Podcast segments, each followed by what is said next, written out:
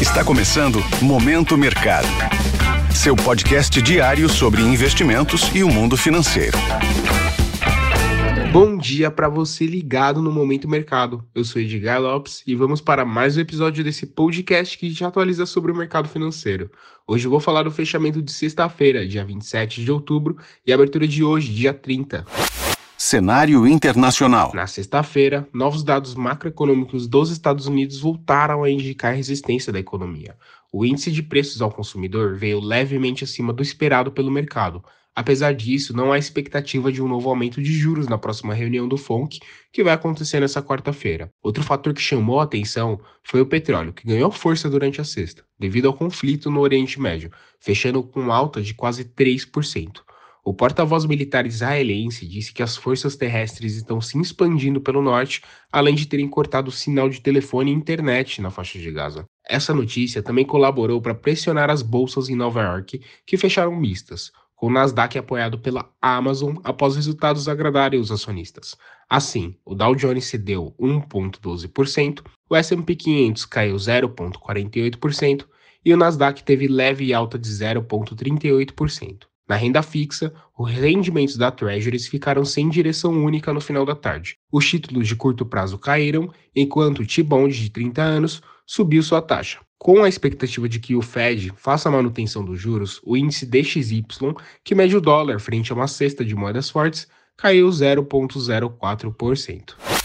Cenário nacional. Por aqui, o cenário já refletiu o sentimento de piora no exterior. E no começo da tarde, falas do presidente Lula com jornalistas amargaram de vez o mercado.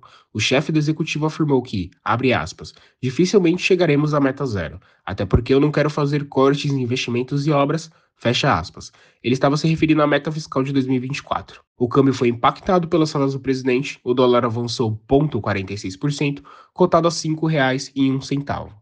Na semana, a moeda acumulou baixa. Na renda fixa, as taxas vinham em instabilidade pela manhã, mas as declarações do presidente e uma piora na percepção de risco no conflito do Oriente Médio colocaram as taxas em alta. Para a reunião do Copom nessa semana, está consolidada a aposta de corte de 50 pontos base. O Ibovespa acompanhou o restante do mercado e o índice da B3 apresentou queda de 1,29%, aos 113.301 pontos. Apenas 7 das 86 ações que compõem o índice ficaram no campo positivo. Destaque para a Vale, que fechou em alta de 3,48%, devido a sinais mais favoráveis sobre a demanda asiática. Na ponta perdedora do índice, tivemos Ipera com queda de 8,25%, Soma cedendo 6,89% e Gol com 5,59%. Entre os bancos, Bradesco e Banco do Brasil tiveram perdas de 1,03% e 2,54%, respectivamente.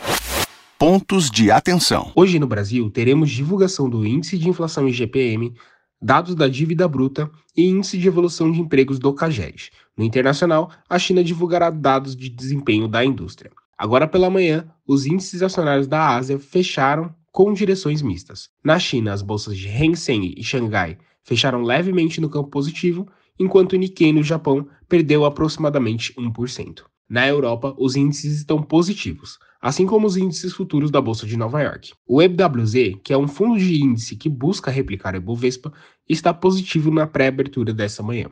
Assim encerra o Momento Mercado de hoje. Espero te ver aqui mais vezes. Agradeço a sua atenção, ótimos negócios e para você uma excelente semana. Valeu, falou! Esse foi o Momento Mercado com o Bradesco.